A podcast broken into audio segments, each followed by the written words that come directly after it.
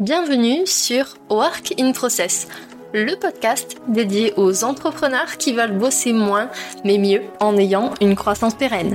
Alors, si vous voulez allier croissance et sérénité, performance et flexibilité, abonnez-vous. Ce podcast va devenir votre outil préféré. Je suis Marine Barré, business designer. Ma passion Décortiquer vos problèmes et vous proposer des solutions innovantes et performantes. Bienvenue dans l'aventure. Bonjour à tous et bienvenue dans un nouvel épisode de Work in Process. Aujourd'hui, c'est un épisode spécial puisque c'est le numéro 50. Ça y est, c'est le premier milestone du podcast et je suis très heureuse de pouvoir le fêter avec vous aujourd'hui. Alors, les plus assidus l'auront peut-être remarqué, au niveau de ma communication, ces derniers temps, elle s'est pas mal ralentie. Et je me suis dit, quoi de mieux que garder ce cinquantième épisode pour faire le point, vous et moi, parler à cœur ouvert de ce qu'implique réellement la création de contenu, en positif et parfois un petit peu moins positif. J'espère que ce format, discussion à cœur ouvert, vous plaira. Et surtout, si vous voulez me donner votre avis sur le sujet, venez me rejoindre sur LinkedIn. J'adore lire vos retours. D'ailleurs, j'en ai reçu un il n'y a pas longtemps. Il faut absolument que je vous lise.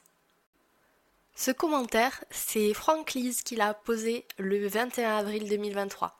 Et voilà ce qu'il m'a dit. Marine, t'es géniale avec ton podcast Work in Process. Depuis que je t'écoute, j'ai chopé plein de types de ouf pour optimiser des process comme jamais. Tu as le don pour dénicher les outils cool et les vulgariser en mode simple et fun. Je kiffe découvrir les news et les méthodes que tu partages. Bref, si tu veux booster ta productivité et devenir un ou une ninja du boulot, go écouter Work in Process. C'est frais, fun et ça déborde d'innovation. Écoute, merci beaucoup Franck Lise, ça me touche énormément d'avoir ce genre de retour. C'est pour ça que je vous invite souvent à me dire ce que vous pensez en toute honnêteté du podcast parce que bah, c'est aussi pour vous que je le construis. Parenthèse fermée, on revient à notre sujet du jour. Aujourd'hui, j'avais envie qu'on fasse le point ensemble sur ce premier milestone. Finalement, une cinquantaine d'épisodes, c'est pas rien.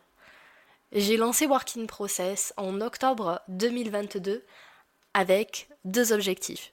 Le premier, c'est transmettre au plus grand nombre mes conseils pour bosser moins mais mieux, que les personnes qui travaillent, entrepreneurs, salariés, chefs de projet ou autres, se sentent bien dans leur travail au quotidien. Mon deuxième objectif, c'était d'utiliser ce podcast comme levier d'acquisition pour mon business. Et ça n'a pas manqué puisque au bout de quelques épisodes, j'ai pu signer deux agences de communication grâce à ce contenu. Donc merci beaucoup pour les personnes qui nous écoutent. Ne sous-estimez pas la puissance d'un média bien construit. Côté statistique, je sais que certains et certaines d'entre vous sont friands de ces données. Donc je vous les partage en toute transparence. En moyenne, un épisode sur Work in Process fait entre 100 et 170 écoutes. C'est plutôt pas mal pour un média que j'ai créé de toutes pièces avec vous. On en est à 51 épisodes, oui, parce que j'ai commencé ma numérotation au numéro 0. Il y a eu 5617 écoutes et on en est à peu près à 16h30 de contenu.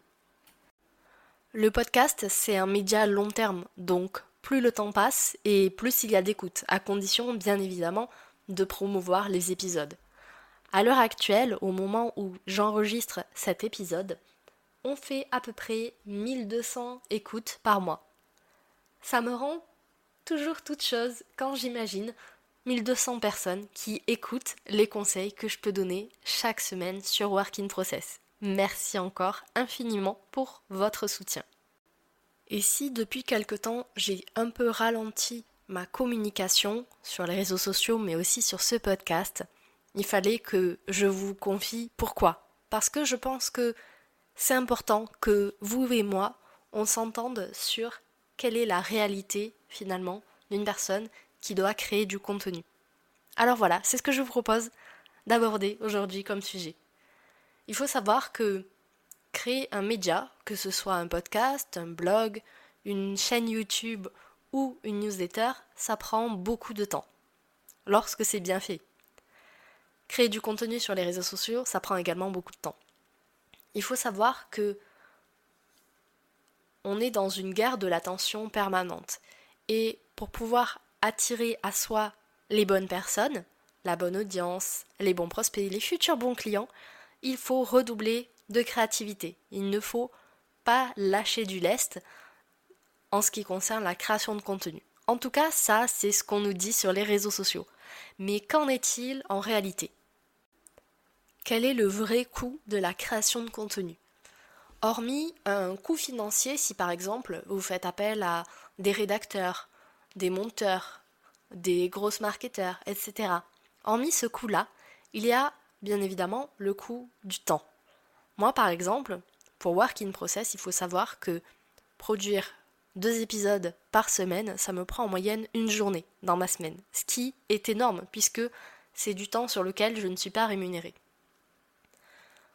En plus de ce coût temporel, il y a aussi un coût psychologique.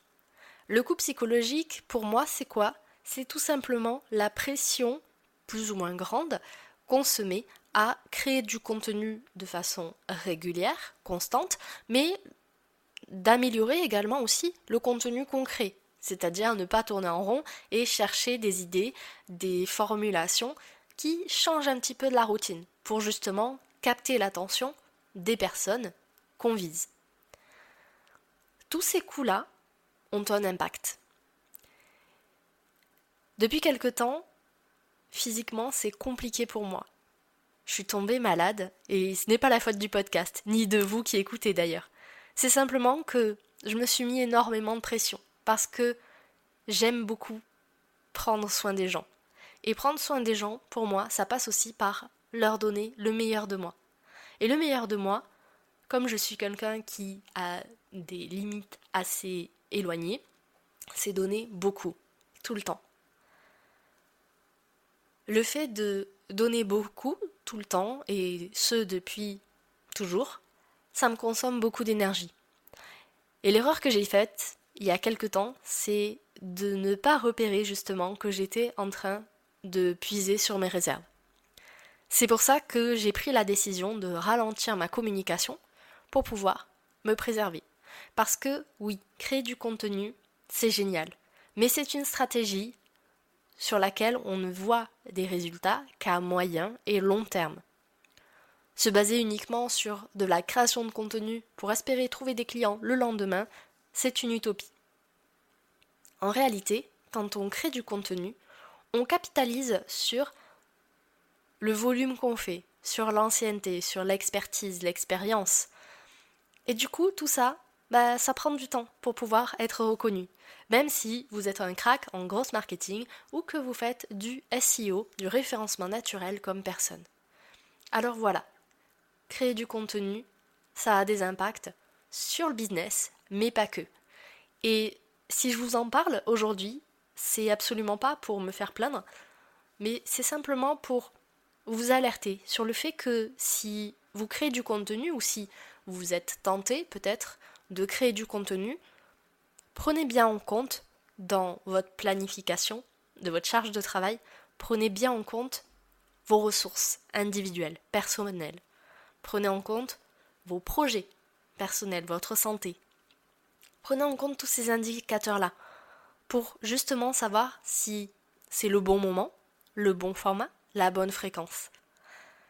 Et ce dont je me suis aperçue, c'est que lorsque j'ai annoncé sur LinkedIn que j'avais besoin de faire une pause parce que j'avais passé plus de 300 heures sur ce podcast à créer du contenu pour vous aider à bosser moins mais mieux, à vous proposer des astuces, des templates, des épisodes, pour vous aider à avancer dans votre activité.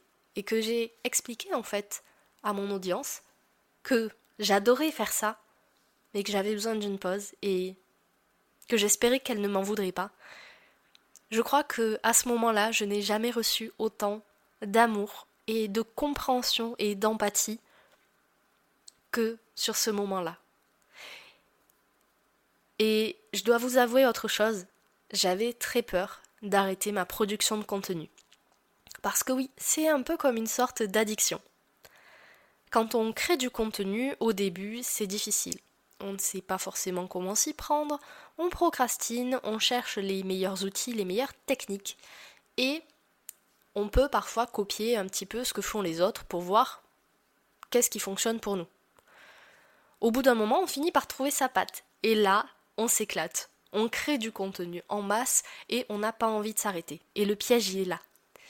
C'est que, à trop aimer ce qu'on fait, on a du mal à appuyer sur pause. Pourtant, appuyer sur pause, c'est nécessaire. Parce que, de mon côté en tout cas, ça m'a permis de poser des réflexions sur ce que j'ai envie de proposer dans ce podcast. Ça m'a permis aussi de réfléchir au tournant que j'ai envie de donner à mon business. Mais ça, on en parlera peut-être une autre fois. Ça m'a permis de réfléchir aussi à moi en tant qu'individu, à réfléchir à mes projets de vie, à certaines problématiques que j'avais mises aussi sous le tapis. Appuyer sur pause, c'est indispensable. Et la peur que j'avais en appuyant sur pause dans ma création de contenu, c'était que mon business allait s'effondrer, que tous les efforts que j'avais faits jusqu'à présent allaient être réduits à néant parce que j'avais eu l'audace de demander un petit peu de repos, de vouloir me reposer. Si je vous raconte tout ça, c'est pour vous rassurer. Souvent, quand on a peur, on a plus peur de la peur elle-même que de ce qui peut réellement se passer. La peur, c'est un outil qui va amplifier finalement ce qui se passe dans notre imagination. Mais c'est pas parce qu'on l'imagine que c'est la réalité. Pourtant, le cerveau, lui, a du mal à faire la différence. Qu'est-ce qui s'est passé concrètement quand j'ai appuyé sur pause? Déjà, comme je vous l'ai dit, j'ai reçu une vague d'amour. Une vague d'amour, d'empathie, de compréhension et de messages de soutien de la part des personnes qui me sont plus ou moins proches sur LinkedIn et sur les réseaux sociaux. Et ça, déjà, c'était cool. Ça m'a enlevé un poids de me dire je lâche ces personnes. Finalement, je ne les ai pas du tout lâchées, puisqu'il y en a beaucoup qui m'ont dit Marine, ça tombe bien puisque j'ai 10 épisodes de retard avec toi, ça va me laisser le temps de pouvoir les écouter et de revenir à jour en même temps que toi. Le deuxième constat que j'ai remarqué, c'est que ça n'a pas du tout flingué mon activité. Au contraire.